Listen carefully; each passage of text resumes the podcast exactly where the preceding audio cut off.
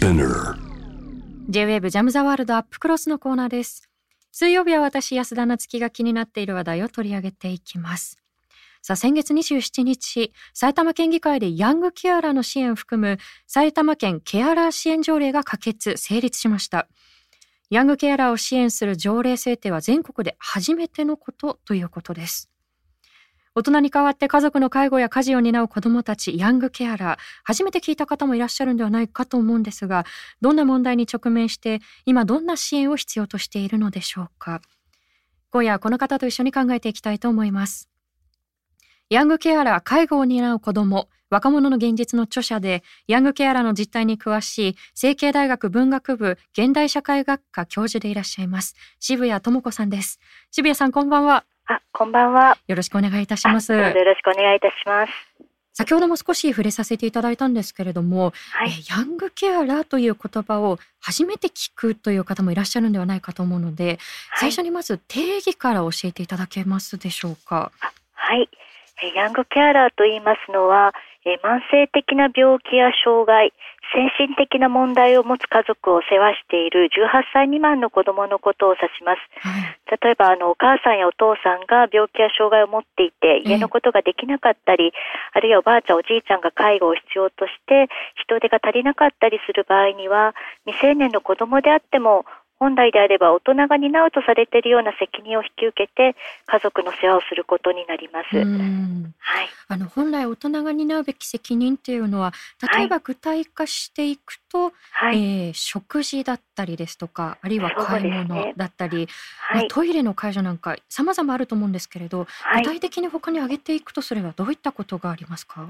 そうですね。やはりあのまあ子供の年齢にもよると思うんですけれども、例えば小学生ぐらいの子供にとっては、まあ毎日の夕ご飯を作るというのはまあ、一般的には大人の人がやってくれるようなイメージが多いかと思うんですけれども、まあ、ご家庭によっては、まあ、あの子供がその夜ご飯の調達をしなくてはいけないというようなこともありますし、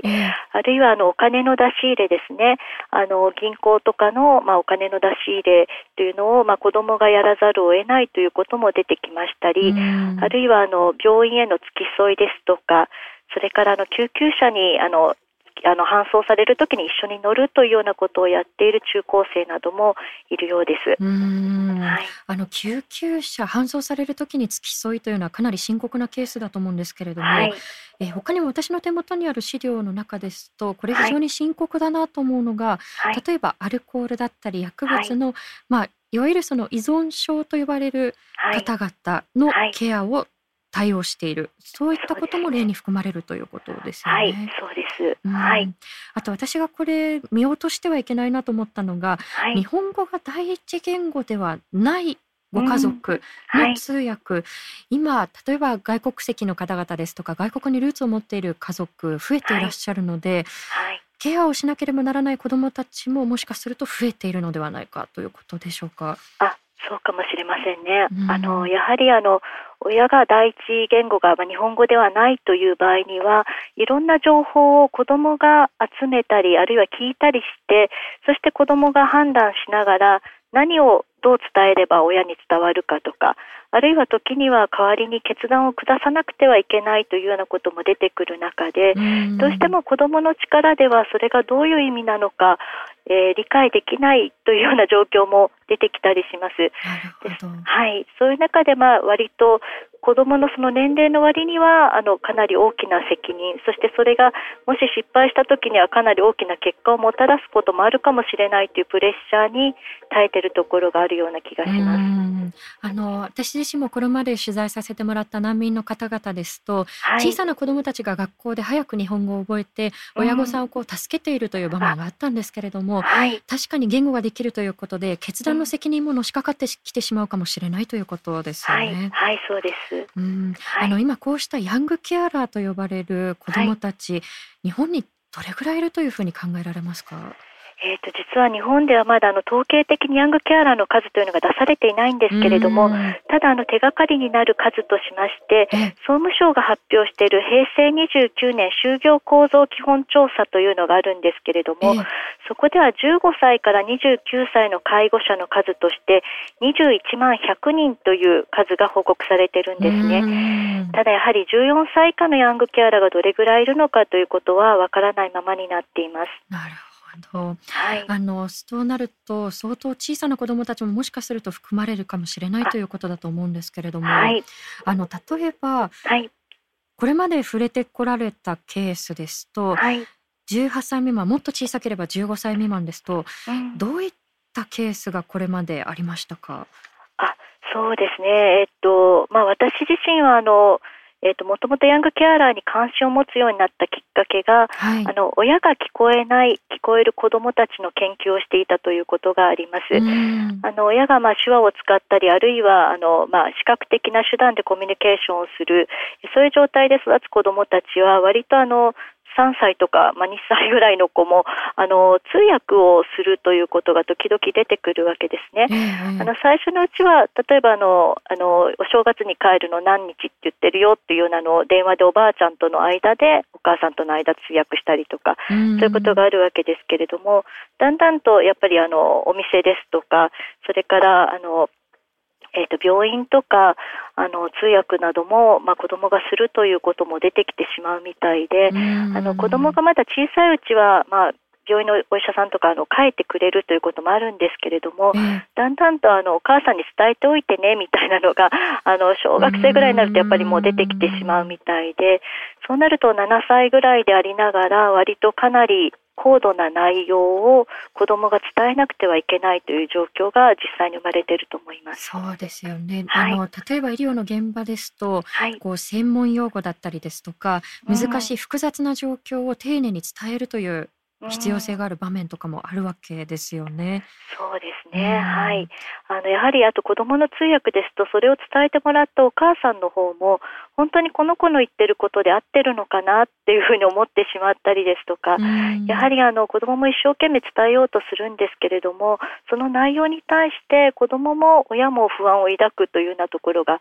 ありますね。なるほど。はい。あの例えばその子どもたちにとってもその外のつなぎ役を担っているからこそ、はい、まあ、年齢以上のこう責任がのしかかってしまう。そして親御さんもやはりこう、どこかで不安が募っていってしまうというこう、まあ、何重もこう不安が募ってしまう構造があるということになると思うんですけれども、はい、あの先ほどおっしゃっていただいたケースですと、まあ、聴覚に障害のある親御さんとお子さんということだったと思うんですが、はい、他にも例えばその子どもたちが介護だったりですとか、あるいは家事を担うことになってしまうその背景だったりきっ家計というのはどういったことが挙げられますか？そうですね。やはりあのまあ一つに挙げられるのはその家族の一世帯あたりの家族の人数というのが昔に比べてどんどん減っている状況があると思います。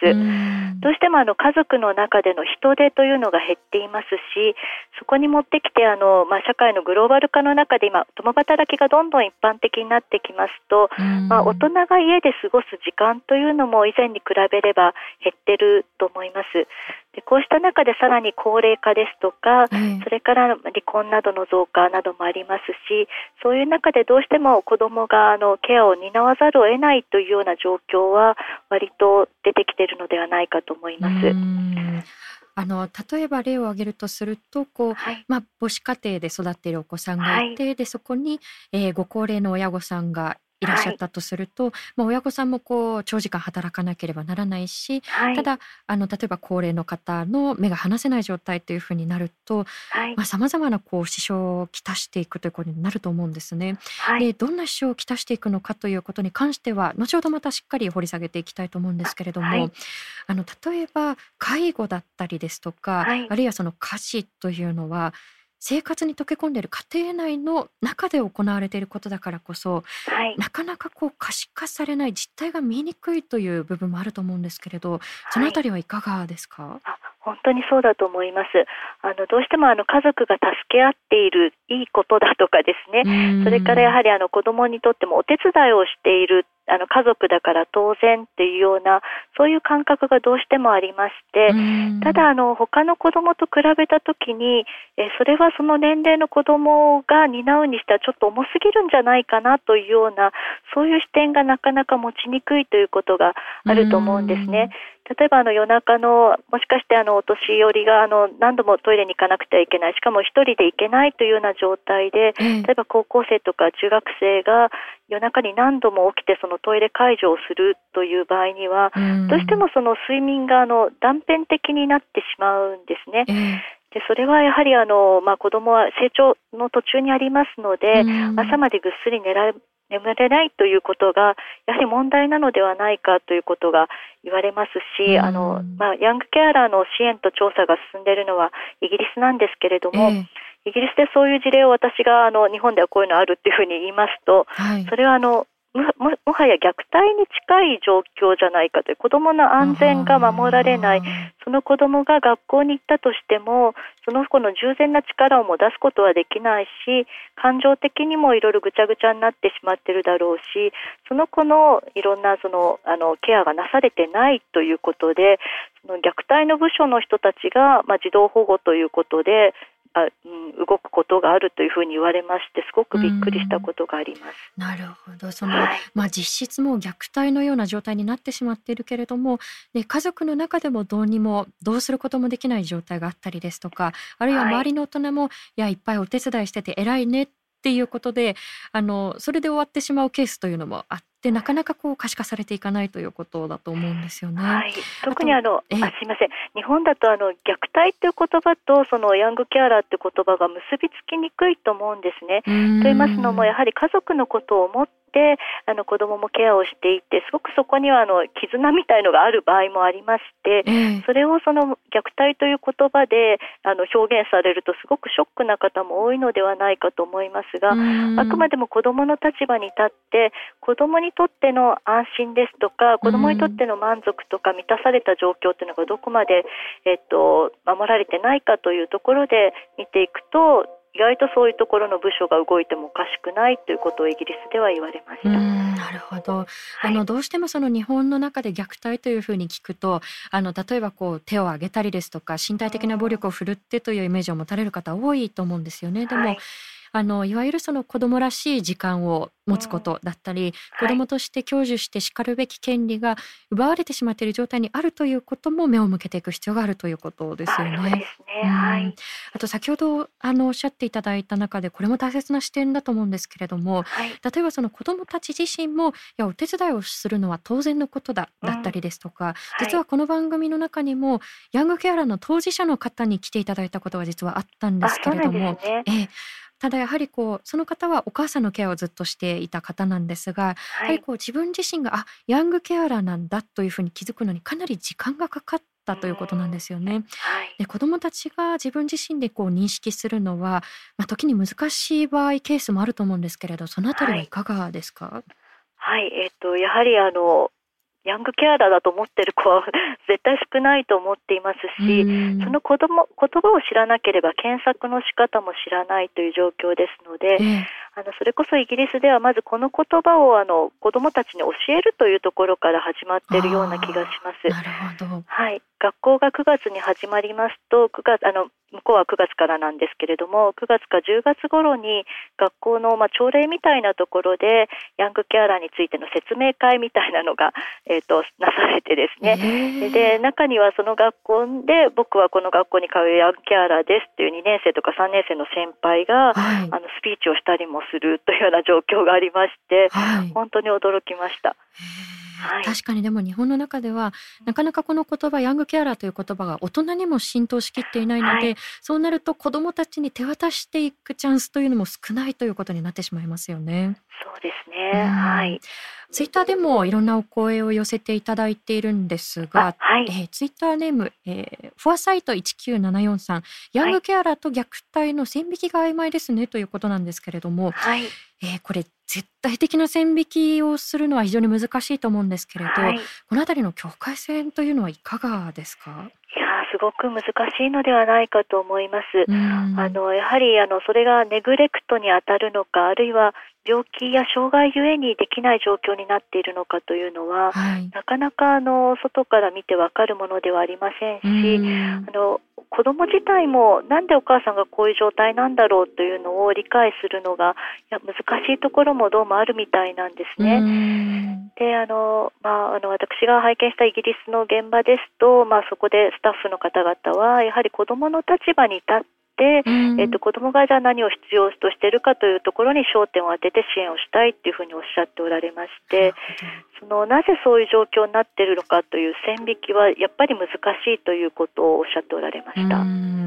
あの例えばその子どもの立場に立ちながらもそこには支援者としての視点というのも必要ということになってきますよね。ね。はい、あの例えば先ほどですねあの例としてあのトイレの介助だったりそれによって睡眠不足になってもう身体的な影響が出るんではないかというお話もあったと思うんですけれども、はい、あの例えばそういった身体への問題だけではなくて、はい、学業だったりですとか、はい、あるいは人間関係だったりいろんなこう問題が複雑に絡み合っていくと思うんですけれども、はい、具体的にはどういった問題が挙げられますか？そうですね、やっぱりあの遅刻や欠席が増えてしまうというようなことはあるみたいなんですね。と言いますのも、例えばあの精神疾患があって不安定になっているお母さんに明け方まで寄り添ったりとかですね、夜と昼が逆転しているおばあちゃんのケア、まあ、をしたり、夜中の救急車搬送に付き合ったりというようなことをして、そういう状態で朝、他の生徒さんと同じように学校に行くっていうのは、実はそれだけでも大変で、1日や2日ではなくて、それが数ヶ月、数年であの積み重なっていきますと、はい、どこかでやっぱりすごく息切れがしてきてしまうということがあります。どうしても体力的にも疲れていますし、まあ、家でも落ち着いて勉強ができない状態ですと成績に響いてくるところもあります。それからやはり部活とか友達付き合いなどになぜそのその子がそこに時間を使えないのかということへの理解がなかなか得られにくいところがあるのではないかと思います。私がこれまでにお話を聞いた方の中には、あの吹奏楽部を頑張ってた高校生の方が、あの高校生の頃っていう話でお話しくださったんですけれども、えー、例えばあの数日後がすごくあの重要な発表会、大会がありまして、今日は大事な総練習っていう時におばあちゃんの病院から連絡が入って、えー、どうしてもその子が練習を抜けて駆けつけなくてはいけないという状況が生まれてしまったということで、どうしてもそういうことがあると、ここぞという時にその介護で何か起こる、それをやっぱり繰り返してしまうと、どうしても周囲とのなんか圧力みたいも出てきますし、自分も申し訳ないっていう気持ちができたり、あの顧問の先生となんとなく折り合いが悪くなってしまったりとかいうことで、やはりあの部活を辞めていかざるを得ないようなケースというのは複数聞いたりしています。なるほど。はい、あの一方でこういったメールも来ています。ラジオネーム、はい、ランタンさんからいただきました。はい、高校生の時、家族の面倒を見ている同級生がいました。時間自分の時間が少なく金銭面でも苦労していました。学校以外で会うことを断り続けていたのが不思議で思い切って聞いてみたら家族の事情を打ち明けてくれました、話すことで少し気が楽な楽になった様子が伺えました。学校の先生はもちろんですが普段から接する同級生の気づきが孤立しがちなヤングケアラーを救う場合も多いのではないでしょうかということなんですけれども、はい、周囲の人間関係がもちろんそのいろんなこう悪循環に陥ってしまうということもあるんですけれども、うん、逆に救いになる場合ももしかするとあるかもしれないということでしょうか？はいそうですね。やはりあの自分の置かれている状況をなぜそういう状況になっているるのかということを理解しようとしてくれる人が身近にいるというのは、とてもあの心強いことではないかと思います。やはり確かにあのそのその同じ状況にはないし、本当の意味ではあの分かってもらえないと思うところあるかもしれないんですけれども、えー、それでもやはりあの、えっ、とその状況に思いを巡らせて一緒に寄り添おうとしてくれる人がいるというのは、あの誰にも分かってもらえないっていう孤立感の中ではすごくありがたいところあるのではないかと思います。そうですよね。はい、あの少しでもこう心の拠り所だったり、自分がこう本音を話せるコミュニティを増やしていければというところだと思うんですけれど、ただそのコミュニティも時間的物理的な制約があると増やすにも増やせないというところがあると思うんですよね。はい、でそうなると例えばその介護に関して言うとこう溜まってしまったこうストレスだったりこう行き場のないどうにもならない気持ちだったりですとかが重なって時には例えば、まあ、介護している側に対して、例えば暴力を振るってしまったりですとか、うん、まあ、時にはその命を奪うような事件に発展してしまうということも報道されていると思うんですね。そうね、えー、そういったこう相当にこう追い込まれてしまっているヤングケアラーさんもいらっしゃるんじゃないかと思うんですがいかがでしょうか？そうですね、まあ、ヤングケアラーあの若い人たちですけれども、うん、やはりそういう介護殺人とかいう話を聞くと人事ではないように感じたっていうふうにおっしゃる方たちもいらっしゃいます。うん、どうしてもあのあの長く時間がつながあの積み重なっていく何年も続く中で自分自身身体的にも精神的にも追い込まれてしまってで、まあ、そういう状況で、まあ、場合によってはケアを必要とする人が、まあ、大声であったり暴言であったり事実とは違うような発言をなさったりした時にあの自分が暴発してしまうんではないかというように恐れを感じたりですね。それからやはり夢でえっと、自分がおばあちゃんを殺してしまうんではないかという夢を見てすごくあのうなされたというような方とかあの話は複数聞いたことがあります。なるほど。はい、あの例えばそういった感情を持ってしまうということに対して、はい、例えば自己嫌悪に陥ってそこもこう悪いスパイラルになってしまうという可能性があると思うんですけれども、あの例えば今特にですね新型コロナウイルスの影響で、まあ、外出の自粛要請というのが続いていると思うんですね。はい、で私もいろんなこう証言をたどっていく中で例えばそのヤングケアラーの方が学校に行くまでのその通学路で見る風景とかあの空とか花とかがやっぱりこう唯一の息抜きだったという証言に触れたことがあるんですけれどもそれさえもこうこういった状況で閉ざされてしまうというふうになるとさらなるこうストレスではないかと思うんですがこの今のこう新型コロナウイルスの状況が及ぼしてしまっているあるいは及ぼす恐れがある問題というのはどういったことが挙げられますか？あやはりあの、まあ、限られたあのスペースの中にずっと同じメンバーでいるということがずっと続くわけですので、あのまあ、ヤングケアラーだけにあのあの限らないかもしれないんですけれども、どうしてもあのお互いのペースが違ったりというようなところであの空間的な住み分けとかあのコミュニケーションが煮詰まってくるっていうのはどうしてもあると思うんですね。でそういう中で特にあのケアを必要とする人がその中でいるということはどうしてもそのヤングケアラーにとっては家が気を張る部分っていうんですかね、どうしてもあの家で安らぐことができないという部分がある時には本当にちょっと外に出てあの気分転換するとかあるいは例えばあの別の場所に行って違う役割をすることですごいすっきりするというようなことが普段ならできていたかもしれないことがますますできなくなっていくということですごくあの、まあ、あの生きづらさというか息苦しさを感じるということはあるんじゃないかと思います。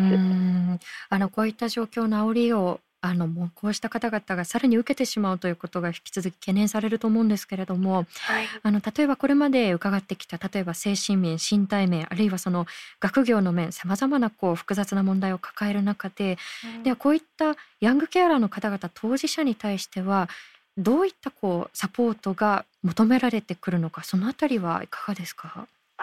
はい、えーとまあ、年齢にもよると思うんですけれども、えー、まあ、例えば小学生、中学生ぐらいのうちはですねヤングケアラー同士が話し合える場を作るというのはすごく大事になってくると思います。どうしても周りの子たちと自分は違うっていう気持ちを抱きがちなそういう年代の子どもたちにとってああの深くいろいろと説明しなくても分かってもらえる相手と、あのいろいろと心の底から話ができるというのはすごく大事なことだと思うんですね。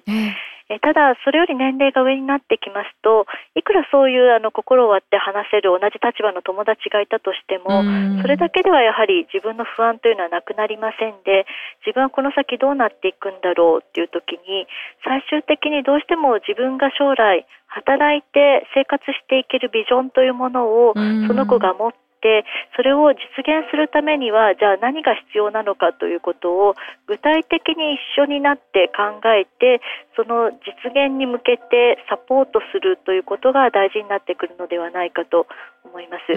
ど。どうしてもあの自分のことをするのはわがままなのかなとかあの例えば進路とか進学とか考えるときに家族がこういう状況なのに自分は家を出ていいのかとかですね、えっと、そのケアがあるのに1日何時間ぐらい働けるんだとかそういうようなところで悩んでしまう若い人たくさんいるんですね。はい、ただやっぱりあの例えば18歳で考えることっていうのはもしかしたらもっと年齢のいった大人から見れば他にも選択肢があるよっていうことがあるかもしれないんですけれどもどうしてもそれまでの,、えっとえの10代の経験の中で一生懸命考えて出した結論っていうのが後になってこれで良かったのかなと思うところも出てきてしまうと思うんですね。なのでそういう時にまあ相談に乗るとかえじゃあこういう方法があるというふうに提示してあげるとかあのあとどういうふうにしたいのかっていうのを丁寧に聞いてくれる人というのがとても大事になってくると思います。あの当事者の方々が後ろめたさだったりあるいは自分を責めてしまうということを極力こうなくしていくために、まあ、年齢だったり本人の状況に合ったこう支援体制というのが求められてくるということだと思うんですけれども、はい、あの冒頭でも触れさせていただきましたが埼玉県議会で可決成立したこの埼玉県のケアラー支援条例この条例ではどういったサポートを目指すということになっているんでしょうか？あはい、えーと、そのケアラー支援条例は、まあ、ヤングケアラーだけではないんですけれども、確かにその中でヤングケアラーというものもきちんとあの言葉が明記されていまして、その中ではあの学校の役割として、えーとヤングケアラーの話を聞いてその意向を尊重することそしてその子の教育の機会や健康状態や生活環境に気を配って必要とする支援につなげるということが言われているんですね。うん、まあ、学校といいますか教育機関という言い方をしているんですけれどもやはりあの子どもにとっては家庭の以外で一日の大半を過ごす場所っていうのがやはり学校になってきますのでそういう学校においてヤングケアラーにまずは気づいてあげることそしてその話を聞いて現状を把握して必要な支援につなげようという方向性がこの条例で打ち出されたことはとても重要であると思います。ただこれが全国で初の条例ということなので、はい、まだ一歩というところだと思うんですけれど、はい、あのただ渋谷さんご自身はヤングケアラーの方々を弱者であると同時に有望な人材というふうにこう分析をされているということなんですけれど、はい、これもう少し詳しく伺えますか？あそうですね、はい、ヤングケアラーと言いますのはやはりあの子どもの頃からあるいはかなり若いうちから自分のことだけではなくてあのケアを必要とする人のニーズも考えながら限られた時間や体力をうまく配分しながらですね、日々必要とすることをこなしてきた人たちなんですね。はい、ある意味忍耐強く、そしてあのケアをめぐるトラブル対応ですとか、緊急事態への対応というのもしてきていますし、そういう意味ではあの情報の収集能力、それから判断力、行動力もある人たちだと私は思っています。そういう意味でこういうその、まあ、子供の頃からあるいは若い頃からケアを担ってきた人たちの経験と能力というのをもっと評価して、それを仕事につなげられる仕組みができていけばいいなというふうに私自身は考えています。あのこうしてこう懸命に保ってきた尊厳をどう将来につなげていくのかその手助けができるのかというところだと思うんですけれども、はい、ちょっと時間も迫ってきてしまったんですが最後に社会としてどんなふうにこうヤングケアラーの皆さんを支えていく必要があるのかということを伺えますでしょうか？はいやはりヤングケアラーの話に耳を傾けようという機運ができるというのが非常に大事ではないかと思います。かわいそうというのではなくて、じゃその子たちが時間を使って何をしてきたのかということを評価して、そして助けを必要とするときにはそれが何かを見極めて、そこをサポートするような支援の仕方が大事になってくるのではないかと思います。もしかするとそのかわいそうという視点自体が当事者から声を上げづらい環境を作ってしまっているかもしれないということですよね。はい、あのおそらくこう声を届けていくまだまだ支援体制これからだと思いますので、はい、またぜひお話伺わせてください。はい、はい、渋谷さんありがとうございました。ありがとうございました。えー、ということでアップクロス聞いていただきましたけれども。今そういった当事者の方々にどんな支援が求められてくるのかということ渋谷さんのお話の中でもイギリスの例がありましたよね。ちゃんと学校教育の中でヤングケアラーってどういう人たちなのかっていうことを伝えていく。でそれによってまず支援を求めている当事者の人たちがあ自分は声を上げていいんだっていうふうに気づけるし周りもそういう人たちがいるんだ。じゃあどんなふうに支えていけるだろうかっていうふうに考えるきっかけになっていくわけですよね。で、もちろんその多面的な支援が求められる中でも学校教育というのが一つの鍵になっていくんではないかと思います。以上、安田なつきでした。